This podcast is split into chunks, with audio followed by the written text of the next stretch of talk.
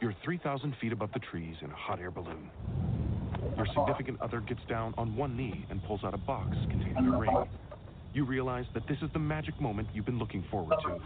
Because there's never been a better time to test drive the 2019 CLA Coupe at your authorized Mercedes-Benz dealer. With its sleek silhouette, unrivaled performance, and technology, the CLA is your dream ride. Visit MBUSA.com slash CLA to learn more. Mercedes-Benz, the best or nothing. Yeah, yeah, old school. That's what I'm talking about. Listen, this ain't for everybody. Some of y'all need to hear this. I know you're in the trenches fighting, but check it out. I'm gonna put it down like this so I can help the saints understand. Everything you're going through is all part of the master plan. Or what? You thought cause you got saved, everything was gonna be peaches and cream? You better wake up, son. Don't nothing come to a single but a dream. Faith without works is dead. Read your Bible, you know what it says. Don't work don't eat. Blackers don't get fed. Huh, yeah, Jesus said, He who puts his hands to the plow looks back the same ain't fit. Some of y'all ain't been in the trenches five minutes and you're about ready to quit. I ain't mad at you. I'm just hitting you with the real. If you down for me I was still tripping, now how you think that make you feel? Check this out, deep game. This here's deep. Some of y'all ain't sawing nothing, but you started trying to reach. Huh? But after him who's able to position fathers by his glory. Struggles might be part of your testimony, but it ain't the end of the story. Now, the point is, this was prophesied way back in the day. Choir, sing your hook right here and see if the church can relate. I know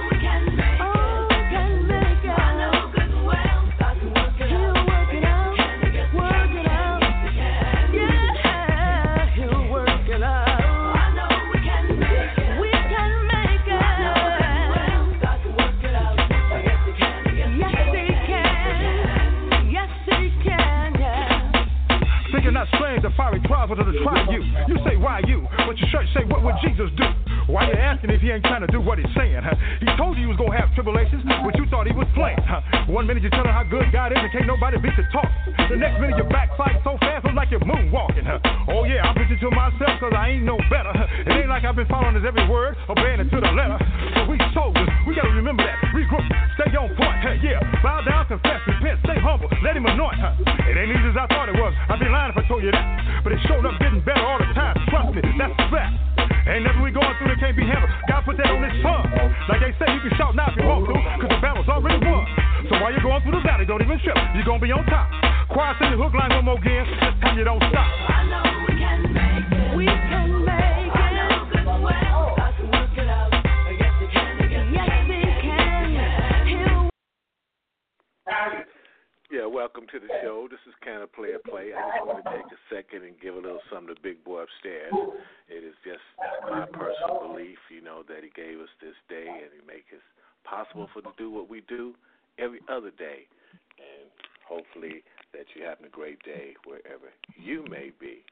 Um, today we have a great show lined up for you today. We have this courageous uh, young lady, Jenny Maher, is going to be joining us to uh, tell us her story and talk to us about her book and uh, her life journey. Let me see if she's in the building. Uh, Jenny, are you with us? Yes, I'm right here. Hello? Hello, hello. Yes, hello. Welcome to the show. All right, thank you for having me. Yes. Um, just give me a brief second, Jenny, so I can introduce you to our listeners. And uh, we, we got a great lot of questions to ask you, and you can tell us about everything that's going on in your life. Um, All right, today we have. All right. Today we have Jenny Maher joining us. Uh, Jenny has been featured on ABC and on numerous radio broadcasts across the nation, sharing how she has overcome a lifetime of abuse and neglect. And she's on a mission to help others, which is a fantastic mission to be on. Having dealt with a lifetime of abuse and neglect, it was after a suicide attempt that caused her to be a quadriplegic. She knew God saved her for a reason, though she didn't know her fight to survive was just beginning. A veteran diagnosed with mental illness, her biggest fight was the treatment care at the VA hospital. Her story is not to be taken lightly, but it can help others to be aware of ways to help family, friends, so they don't have to go through the same thing, so others will not have to feel alone, maybe even save a life. Thank you again, Jenny, for joining us. Thank you. So I, I know that you're an author uh, as well as uh, other things. I guess we can start out by can you uh, you summarizing your book, Finding Faith in Darkness. it's kind of hard to summarize. Um, it's basically starts with uh, growing up as a child with my mom bipolar and not in and out of foster home when she got hospitalized and there wasn't really much connection there wasn't much uh, affection or um love in the atmosphere so i basically uh basically took care of myself and tried to take care of her to make things go smoothly without any screaming or yelling going on in the house. Basically, I felt like I was walking on eggshells. So it was stressful growing up unknowing. And at 18, I was uh, kicked out of the house on my 18th birthday, and I was sent to live with a friend that I knew of at school. And because of that, I joined the Air Force, and I was in the Air Force for almost four years as a medical lab tech. And even there, uh, I had dealt with sexual and physical abuse in foster homes and in the military. So it was a struggle going. You know, I, I ended up getting medical medically discharged, and I was diagnosed with bipolar disorder and post traumatic stress disorder and depression. And my life just I just never really had I never really had any friends or any I didn't know how to talk to people, how to connect with people because I didn't have it growing up. So I didn't know how to really get get close to people. So I always felt alone and I with the manic depression, I go through bouts of depression and I didn't have a support system or anything, so it made it a lot harder. And up until the suicide attempt, I was in and out of hospitals. I was cutting on myself, and I I had ulcers, I had migraines, I had nightmares. I mean, I was just a mess. And so it was after I was in contact with my mom just because she was the only real family I had. And even though it wasn't a positive, it was something. And she she finally basically kicked me out and and didn't want didn't want anything to do with me. And when that happened, she sent a lot of hurtful emails to me. And at at that point, I just felt like I was all alone. I had nobody that nobody cared about me, that nobody cared if I was living or dying, that nobody would probably even show up for my funeral. I, I just felt like there was nobody in the world that would I mattered to. So I uh, attempted to take my life by overdosing and um I mean it goes from there that I became a quadriplegic and I mean finding faith in darkness is, is exactly what what I did. I mean I was in the darkest darkest you can go. And uh it took a while after I became a quadriplegic before you know I was able to find that light you know in God. But um it was through that through that, that it was through that that um I became I became myself. I found I found myself. I found through through faith and through God that um, all the all the pain and all the suffering that I've been treated with and gone through through everywhere I've been. I mean, through my whole life up until then, I've been felt like a target was constantly on my back, and that there was nothing I could do to get away from people hurting me. And so when um I got connected with the church and I got felt accepted, I finally felt like people cared about me and were accepting me and I started attending church. I didn't know I'd never been religious. I'd never gone to church. I never opened a Bible before that. So I didn't really know and at 36 it was kind of embarrassing to learn or to ask questions and um, God thankfully, you know, brought a teacher, Reverend, Reverend teacher into the hospital where I was at, who kind of helped me out and talked me through it. And um, I just watched on TV and learned, and then I would go to church and started going to Sunday school, and I started feeling the Holy Spirit come inside of me, and I just kept learning, and my faith just continued to grow, and I just felt stronger, and, and my my whole demeanor and the way I presented on life was uh, the glass was half full instead of half empty. And even when bad things continue to happen, I mean, I was in car accidents. I've been, you know, I still had problems with caregivers and different things like that. But I always, you know, have trust and faith in the Lord that He's going to take care of me. And then I just leave it to Him, and I and leaving that burden in His hands, and and realizing that all that I've been through and all that I've done in my past that He's forgiven me and that I can basically live through Him, through Jesus Christ. And His faith is what gets me through, and I trust in Him. So I, I know, and I could understand why all your experiences that you just mentioned would. Um, would you consider that was the primarily motivation for you to write the book?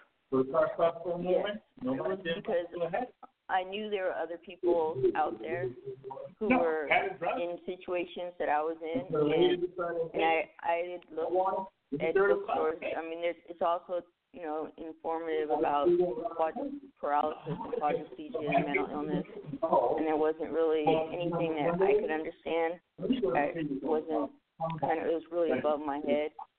And I wanted it to be uh, something that people could understand from somebody who's experienced, you know, the trials and tribulations, and that have been able to work through it and you know come out on the bright side, and not someone that has been a therapist who's been taught or a therapist at you know a social worker or something that's gone to school. You know, it's somebody who's actually experienced and been through it and made it to show other people that there is hope and that there's there's light at the end of the tunnel. Okay, uh, you haven't gone through, you know, a lot of these experiences personally. Why would you? Why do you think uh, people give up when facing hardships?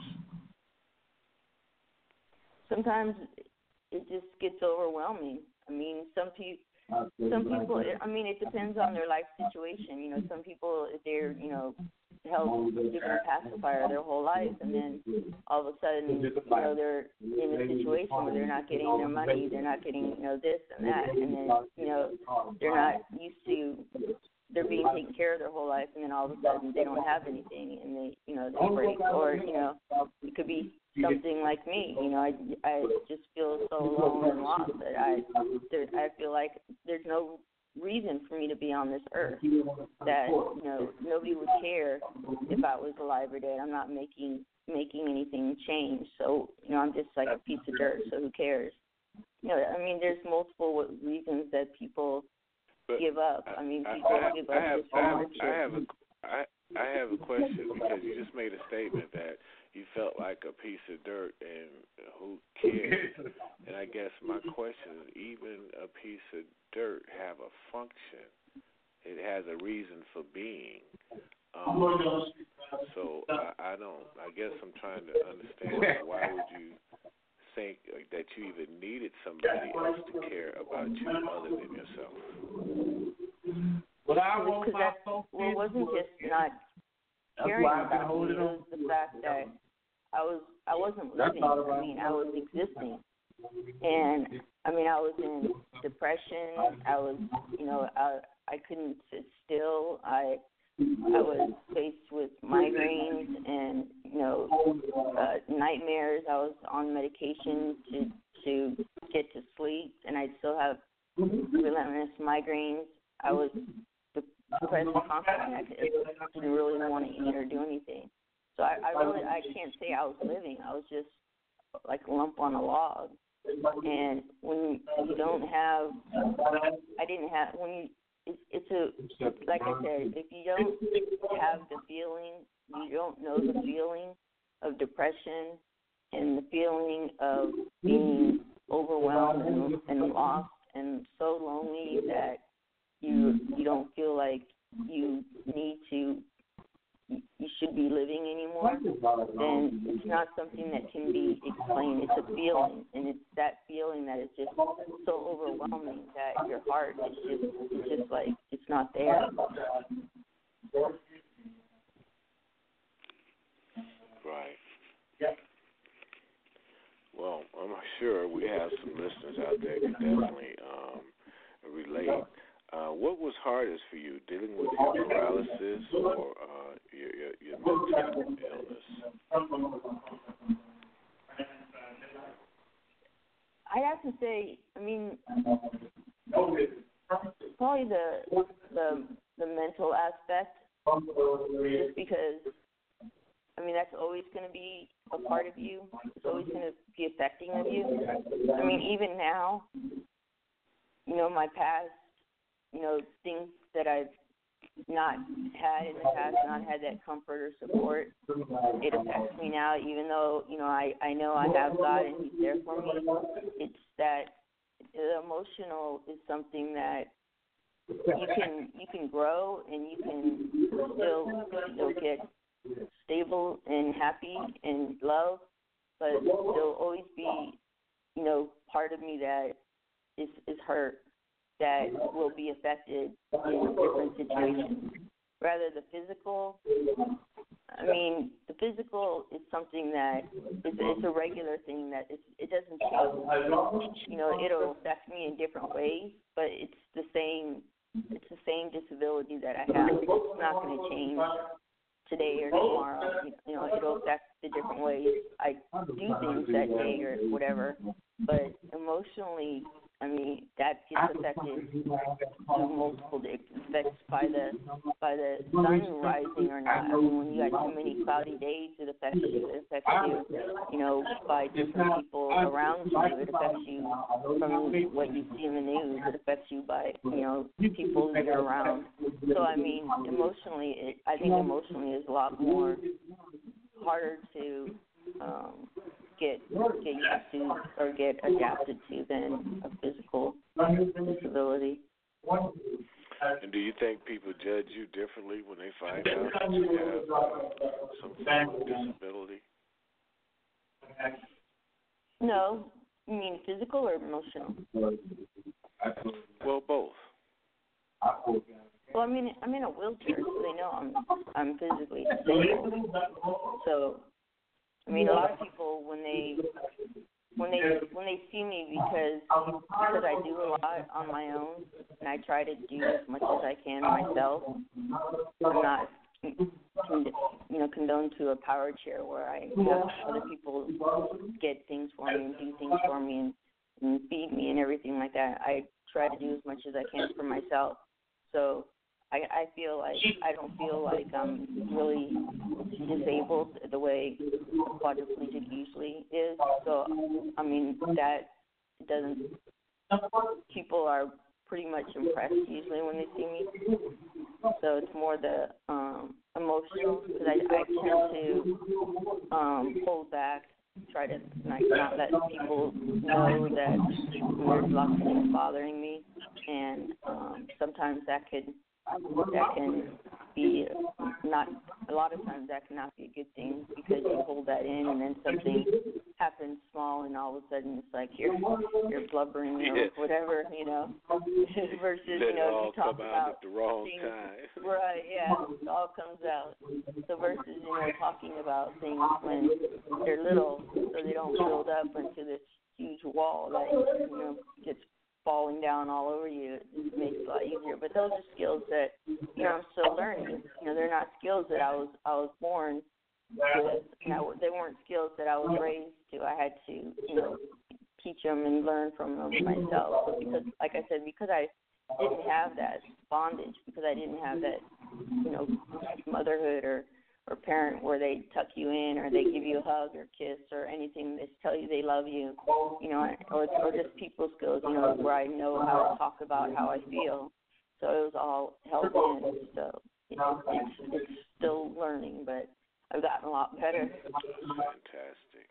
Um, let me see. I think I had some more questions here for you. How how did you feel uh, paralysis change your perspective toward life? Do you feel like it uh, made you become a little bit more focused? I mean, did it give you uh, uh, uh, the will to live that you were lacking before? Well, that didn't that didn't give me the will to live. It was God that gave me the will to live.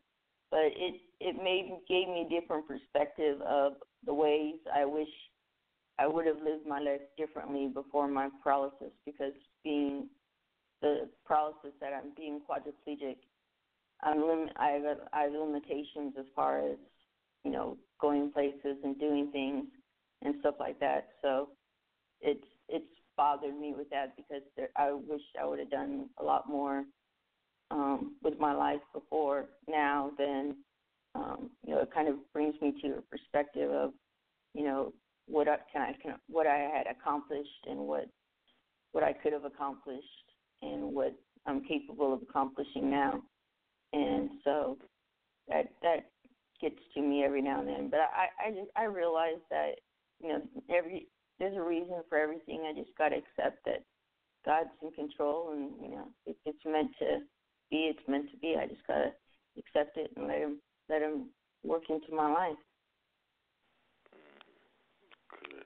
So Would you? I noticed. Uh, I read somewhere about you that uh, you were abused, and I know that was probably mentally, and you mentioned sexually. Can you talk a little bit uh, about that? Because I know that's a big thing going on in, the world today. Um, you know, emotional abuse as well as sexual abuse. Can you speak a little bit on on how you handle that and what advice you can give to others? When it was going on, I didn't I didn't handle it very well. Um, I I became a cutter to take to take over the pain that my my heart was feeling. So I caused physical pain on myself to get to avoid the emotional pain, and it worked for a time period until it wore off. But the emotional is uh, is is when you when you don't have people around you that are saying good things to you or and they're I mean in like in the VA hospital you know I I knew that I couldn't I, I was limited to when I'm in the bed you know I can't get up out of the bed and get myself something to drink or when I get a, a sore you know, I can't dress it myself or I can't go get someone and having that limitation it it makes it really hard because you're you're you're not in control of what you can and can't do and you're dependent on other people and so if they if they Right. don't want to take care of you if they don't want to help you or if they want to yell at you. You know you can't sit there and go someone and say they just got through yelling at me and they'll just say no. So you just have to put up with it.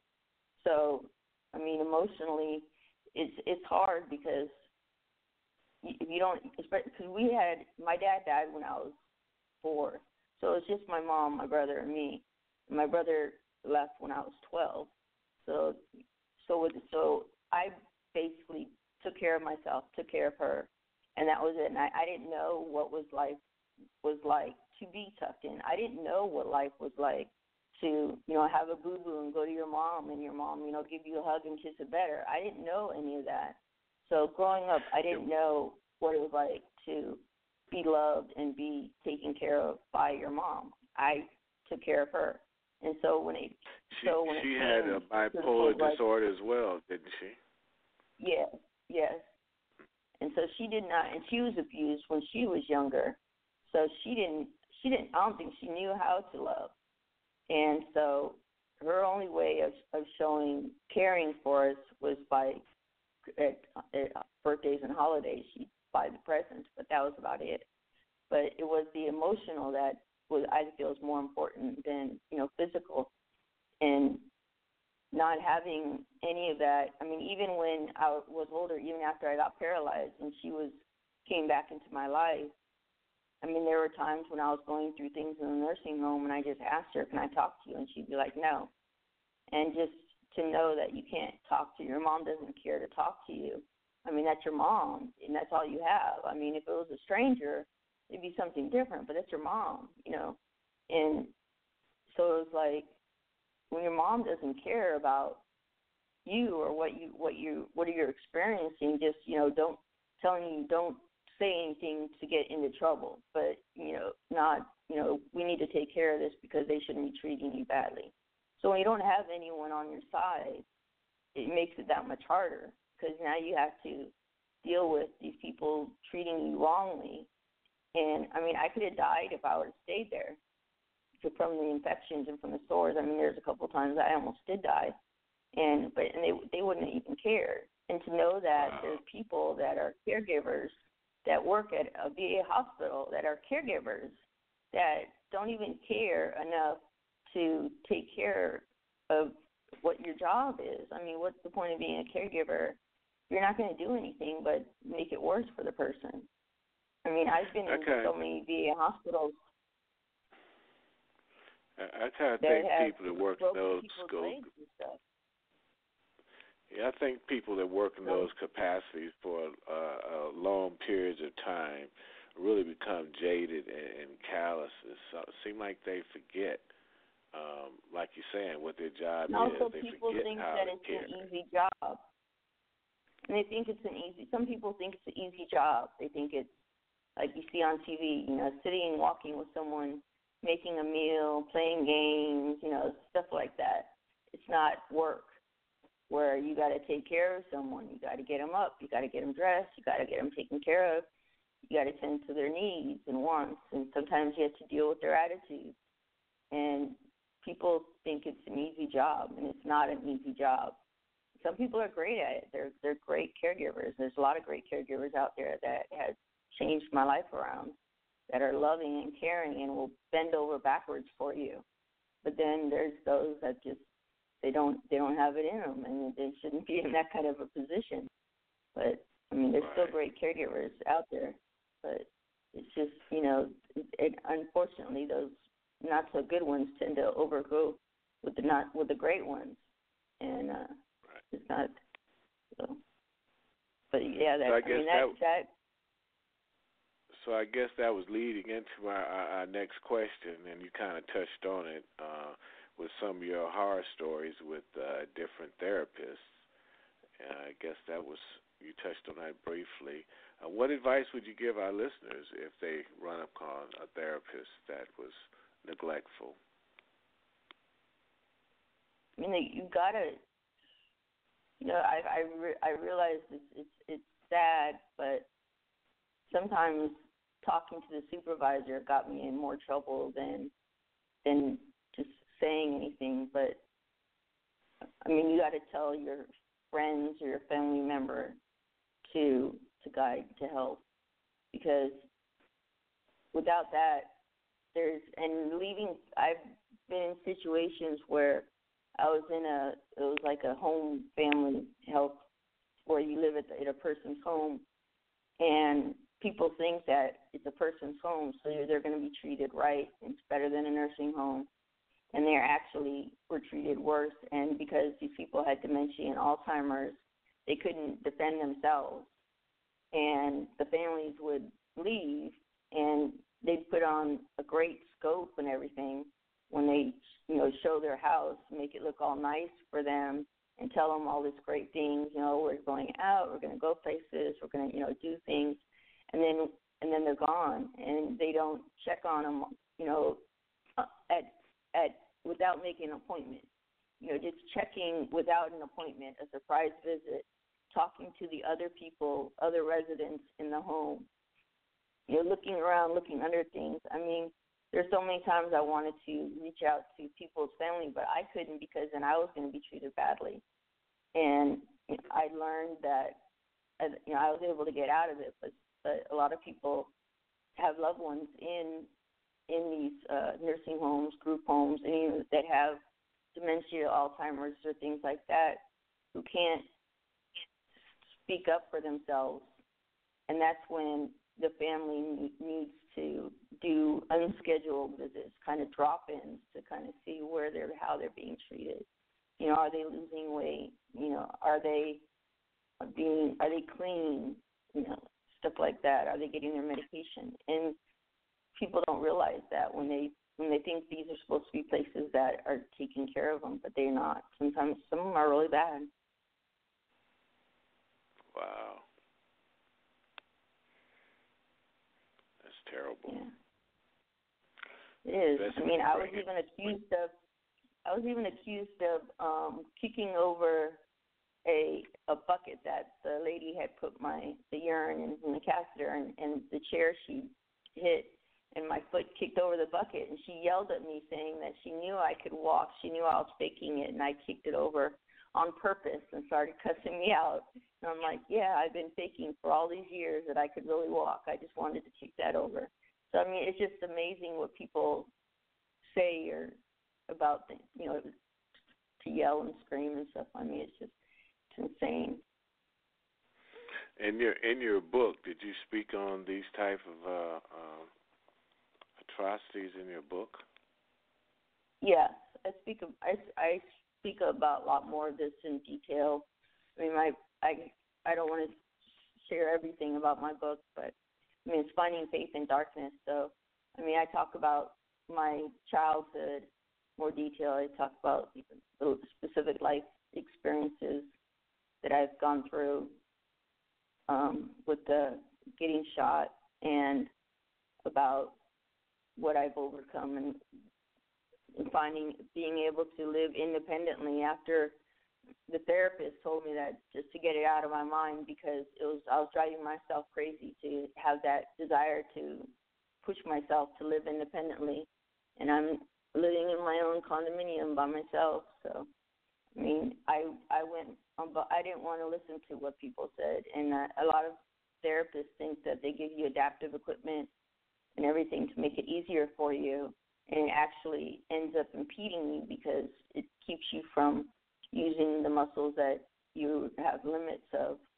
And so there's a lot in my book that I talk about of for for physical, mental disabilities, for caregivers, for family members of you know how to help them or what they're going through to understand what it's like that they just can't say for themselves to understand better.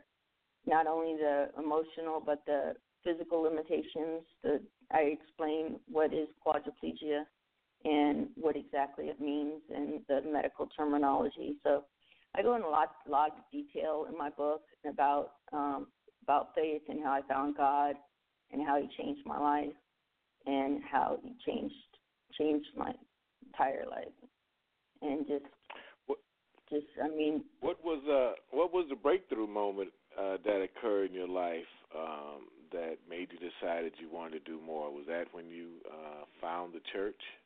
Yeah, Or the another first, period, the, another it was time. the beginning. It was the beginning when I found when I was in the church was the beginning because I was finally accepted and finally people were coming up to me saying it's nice to be for you to be here. I'm happy to see you here, and I didn't. I was was not seeing any of that, and then it was. I was open up. I had been open up to I believed there was a God. I didn't believe in God. And so I was open.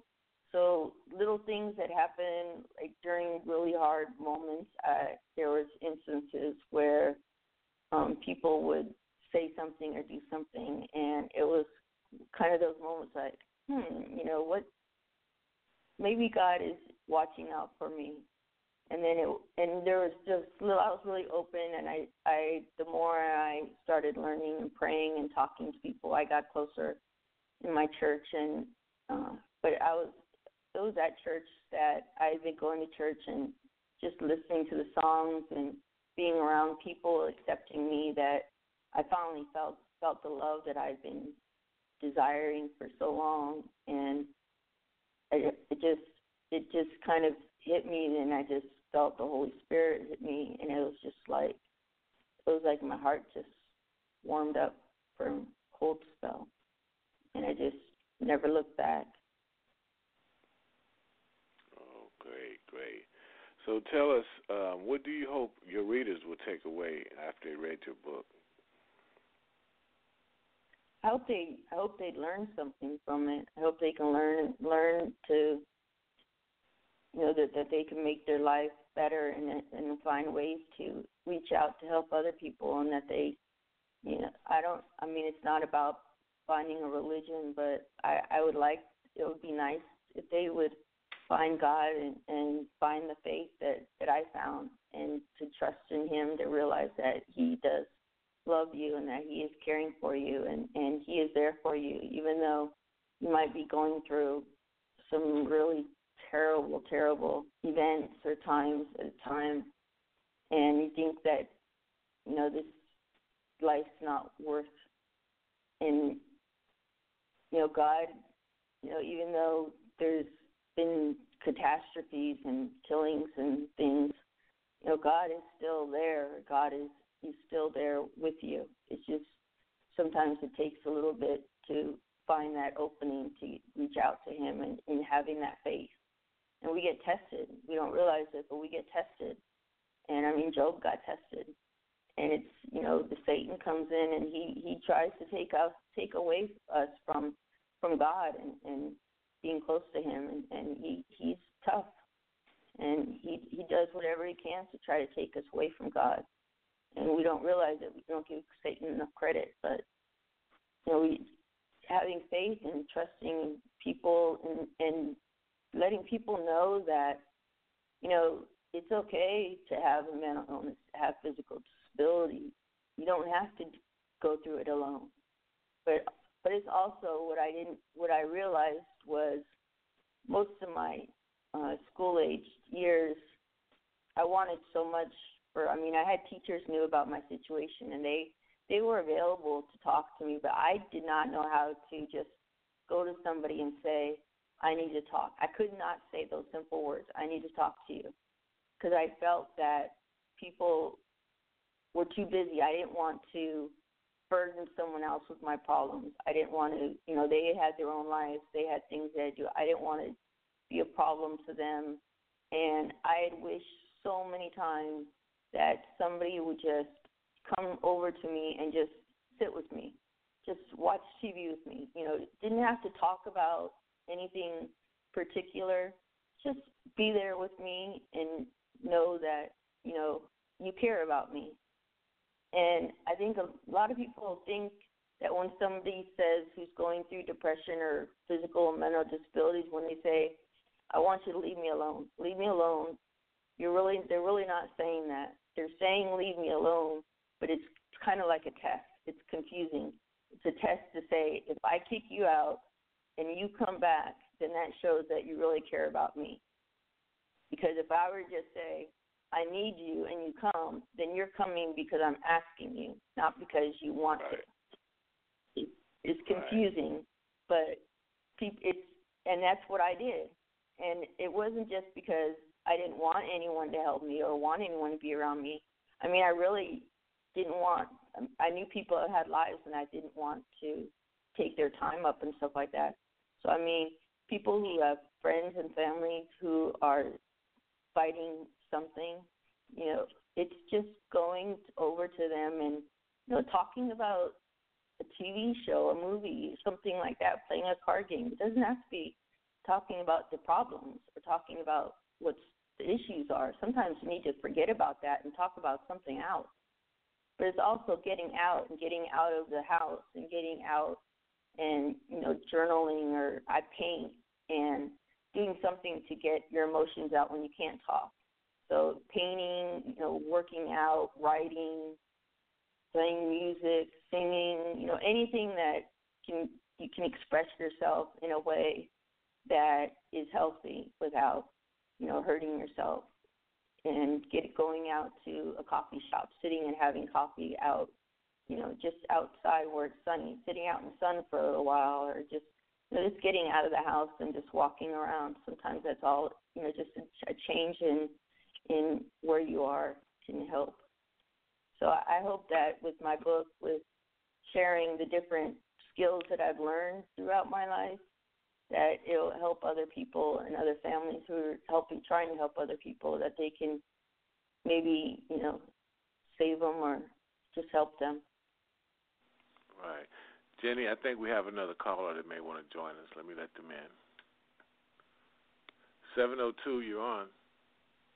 Hi, I have a question um, for Jenny. I was wondering the facility that you were in.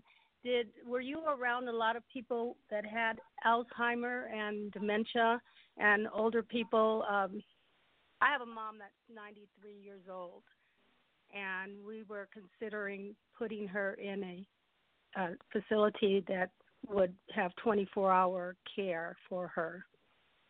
And my concern was how she would react being there. Um, I, I heard you when you said you have to check out the place to make sure that they they are taking care of your loved one. But uh, it was brought to my attention that since she's at the age of 93, that it might be difficult for her to enter a place uh, with different surroundings. So that's why I'm wondering: Have you experienced any of that with with uh, ever whatever facility that you were at? Yeah, when I was at the the home home place that had the Alzheimer's and dementia patients, whenever the the client and they were usually older women when when they came into a new place without anyone around, they usually would deplete. They usually would either not eat or they would not they wouldn't be using the bathroom like they usually were or they wouldn't Okay, be and that's you know, exactly cleaned up. what I heard. Yeah. That, that's and exactly and especially when they have their told routines and their family around them usual on a usual basis, it makes it a lot harder for them to understand that. It makes it harder when the family's around more. No, it makes it when they do have them around and then they don't. It makes them Oh, I it makes see. it a lot harder. So especially, I mean, you you've heard about when you know husband and wives who've been married for fifty, sixty years, and one of them dies and the other one just breaks down. You know, they have that. They're used to having that support around them, and then now they're putting in a place.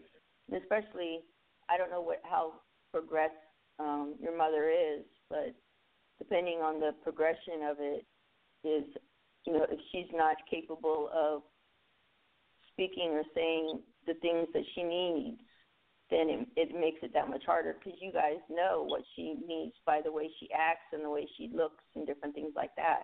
A caregiver or an agency or someone, they're not going to be able to take the time to learn that kind of stuff. Mhm. She's um So- she's not that far yet. Um she recognizes people and she she does know how to ask for things. It's just that I see that she gets it a little uh w- when she wants one thing it's hard for her to express exactly what it is and she may say it a little backwards. Um but Right.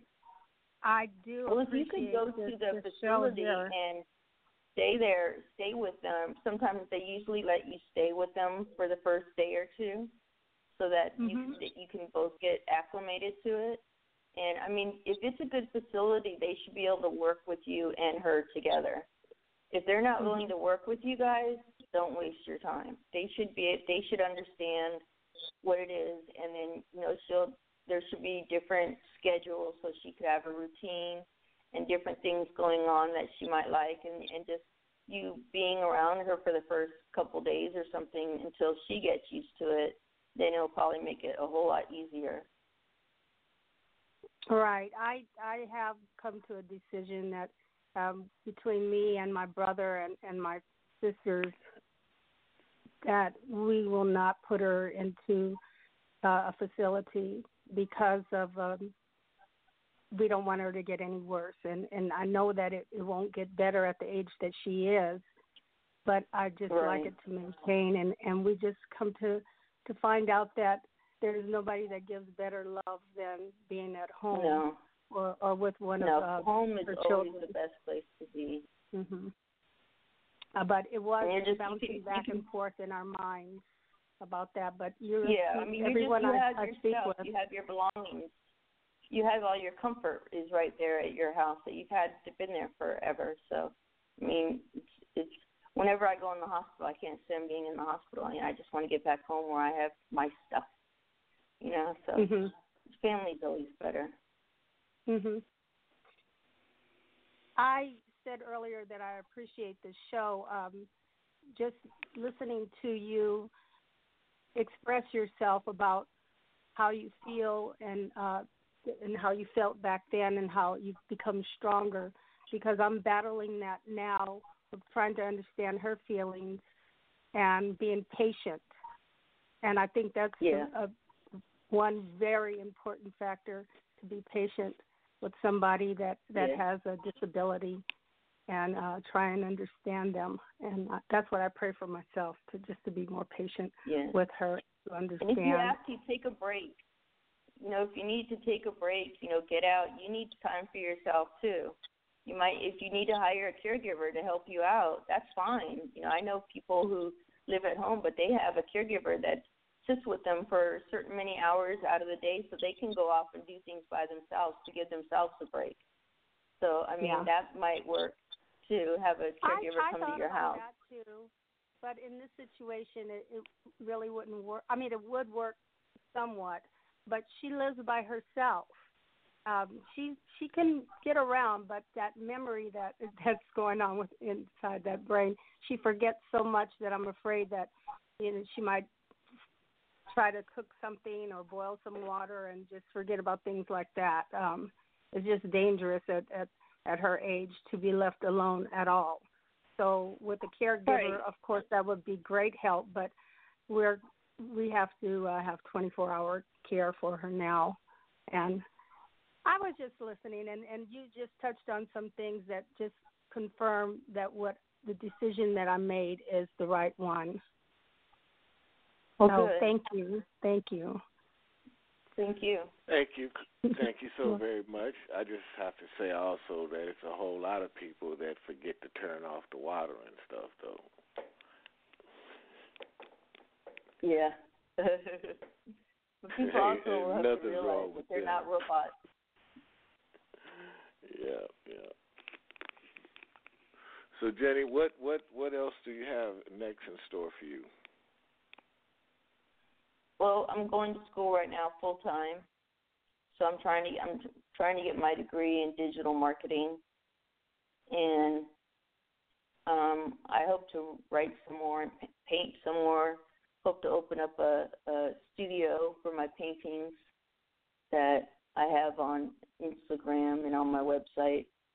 My website's uh, www.themindbodyandspirit.net, where I have a lot of my paintings and connections that, and just keep going day by living day by day and try not to live in the past, but to keep moving forward.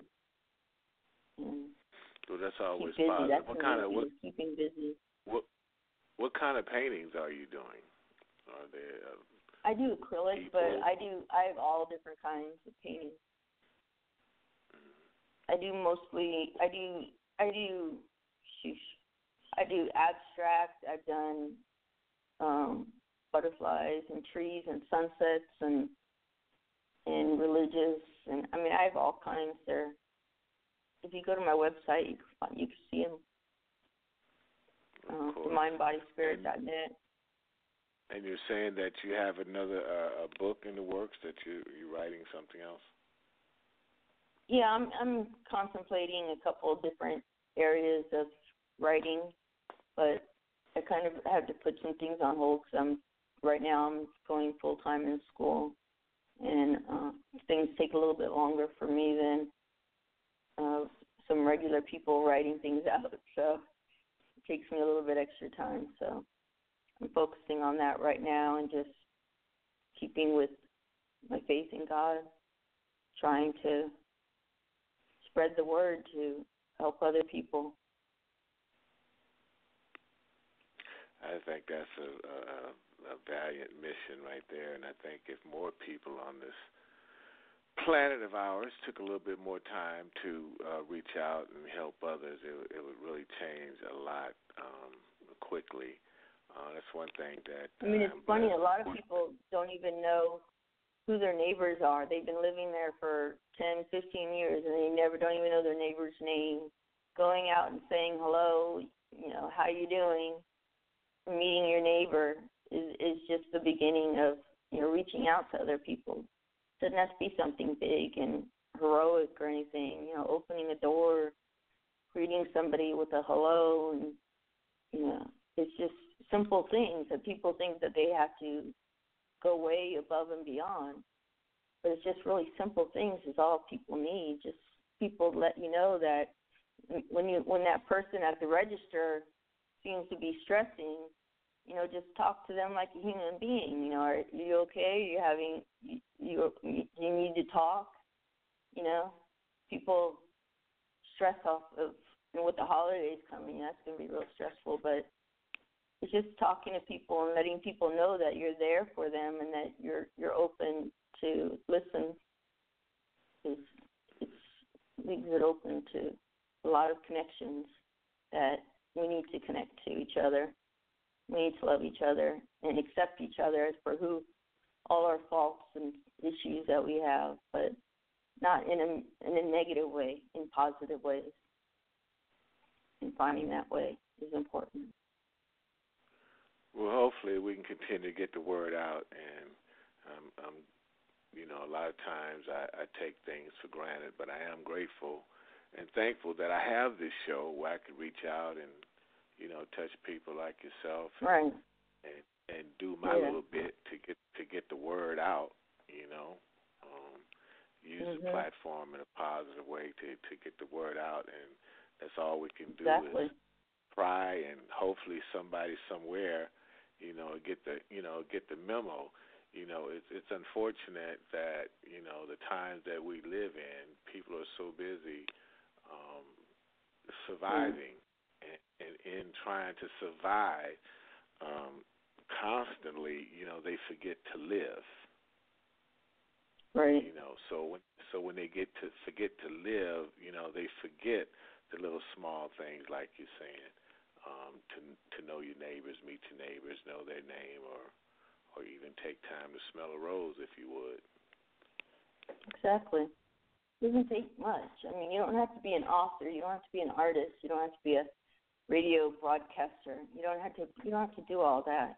You know, just saying hello to somebody and waving as a instead of honking your horn, just giving a nice wave, playing the music and singing a song to get get the vibes going.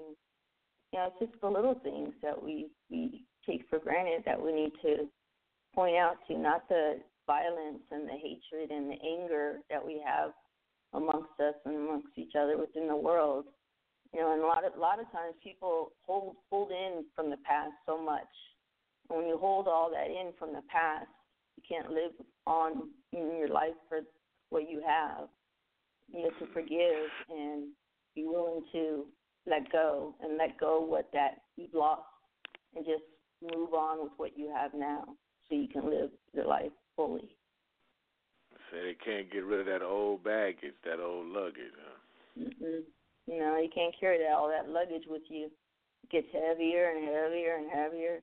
At some point, you gotta let it go, or it's gonna pull you down. But forgiveness, forgiveness is a is a strong word. People don't don't think about it, but forgiveness is big. And if you can't forgive, if you can't forgive others, you can't forgive yourself. Who can you forgive? Well, it's hard, Jenny, because like you said, it's easier said than done. I mean, how many times Yeah. have you heard people say they forgive somebody for something, and and And then they still hold a grudge. So, soon, look, soon as they yeah, look, soon as they say something wrong or get into a misunderstanding about something, that's the first thing they do. They go back. They pull it back up. They bring it up. what they supposedly have forgiven for, and they Right. start that same mess all over again. You'd be like, wait a minute, Yeah. did we just That's deal when, with that's when that? you, I that's thought when you that gotta was over. pray about it. That's when you gotta pray about it and ask God to to help you to give you some guidance to let go of that baggage. I mean, I've done it. I've done it myself. I used to do the same thing. I had I just pray to God. I was like, God, please help me to let go. Let me forgive this person. It, you, you prayer goes a long way. Prayer, He's there. He's listening. the Almighty. And you pray and you have your heart in it, and He answers. And I don't know how many times I've, I've prayed. And you might not get the answer when you want it, but you know that's that's not your choosing. That's His choosing. And there's some, been so many instances that I've written in my book where I wanted it to go one direction, and because it didn't go that direction, I thought my life was over. And then I find out years later that if it would have gone that direction, I would have had my life would have been totally different for the worse. But it's something that I wouldn't know, something God knew, and I had to trust in Him. And I've learned that when- now I trust in Him because I know He's not gonna put me down. He's not gonna lead me in the wrong direction. So I just know I know Well, He's got def- my back. That's definitely a lesson learned, you know, and people talk about faith, Yeah. but faith is the belief in that which is unseen. Um, we we, we talk about it, but um, again, that that's a, an exercise, and I guess for me, I know I'm a work in progress. We're all a work in progress. Yeah, but every day, If we weren't a work in progress. He'd be God. That's true. That's true. But there's a lot Yeah. of folks that are in a lot of folks that are in denial, and I do try to get Yeah. up every day and try to be the best person that I could be in spite of everything else. And I do try to purge my mind on a regular basis, you know, so I don't carry things around in my mind. And that's where the- that's where the journaling-. Yeah, that's where the journaling comes in. You know, write it down. You got to get it out somehow. You got to express it somehow. So that's when you do the journaling or writing or doing in song or in a painting or you know something. Talk to yourself or whatever. You know, you got it's got to come out somehow. But if it's not going to come out in a healthy way, it's going to come out in an unhealth, unhealthy way. So that's why that's when it comes to you know you do your your working out or something to get that those feelings out. You know, if you can't talk to someone, journal or sing or make up a song or you know do something to to, to talk to the TV. You know, something to get it out of you. Mm-mm. Last time I talked to the TV, it started talking back. Uh oh.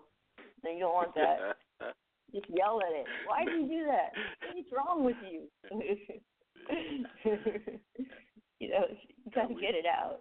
You know, you you can't harbor all that, or you harbor it, and you, it's just you won't be living. You'll be existing like I was, and that's not living. That's just being there. Right, that's so true. Well, Jenny, we if down to the last parent. couple. I'm, I'm sorry. Go ahead and finish.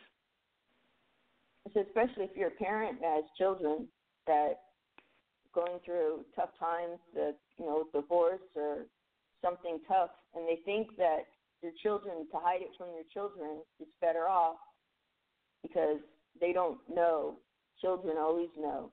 You know, these teenagers, they know. They, you know, and they think as a teenager, they're teenagers. Leave them alone. Let them, you know, go wild. But they're doing that wild things to get your attention. And Right. children know about everything and and kids just want to be loved and when your families are going through divorce and different things like that they think that they're holding it together for the sake of the children and actually it's making it worse i mean i'm not for divorce but you know got to get some therapy and stuff in or talk to each other Right. you know get the whole family in as one and i mean people don't understand it's families. I mean, we're so stuck to our phone with texts and no talking anymore. So, I mean, talk communication is the key to happiness. I say. Right. And I agree. And and Jenny, we're down to the last minute of the show, and I want to thank you again. I don't want to cut off on us, but I want to thank you again for taking time to um, share your story with us. And we're definitely going to hope our listeners go out and pick up your book, Finding Faith in Darkness, and uh, we want you to come back and join us in the near It can future. be found on Amazon. Can on Amazon and Barnes and Noble, or you can go to my website, Mind Body, the Mind Body and Spirit dot net, and you can find it there. All righty. And thanks again for joining us, Jenny. Thank you for taking the for having me on the show.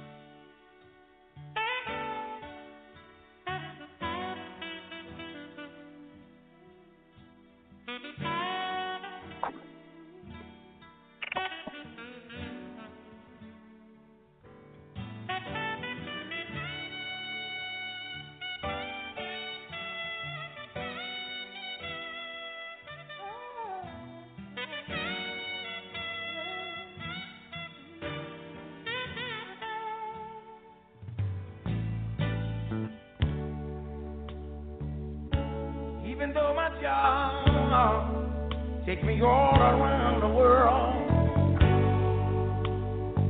Oh, I'd be the first to admit that I've had the fun with some of the prettiest girls.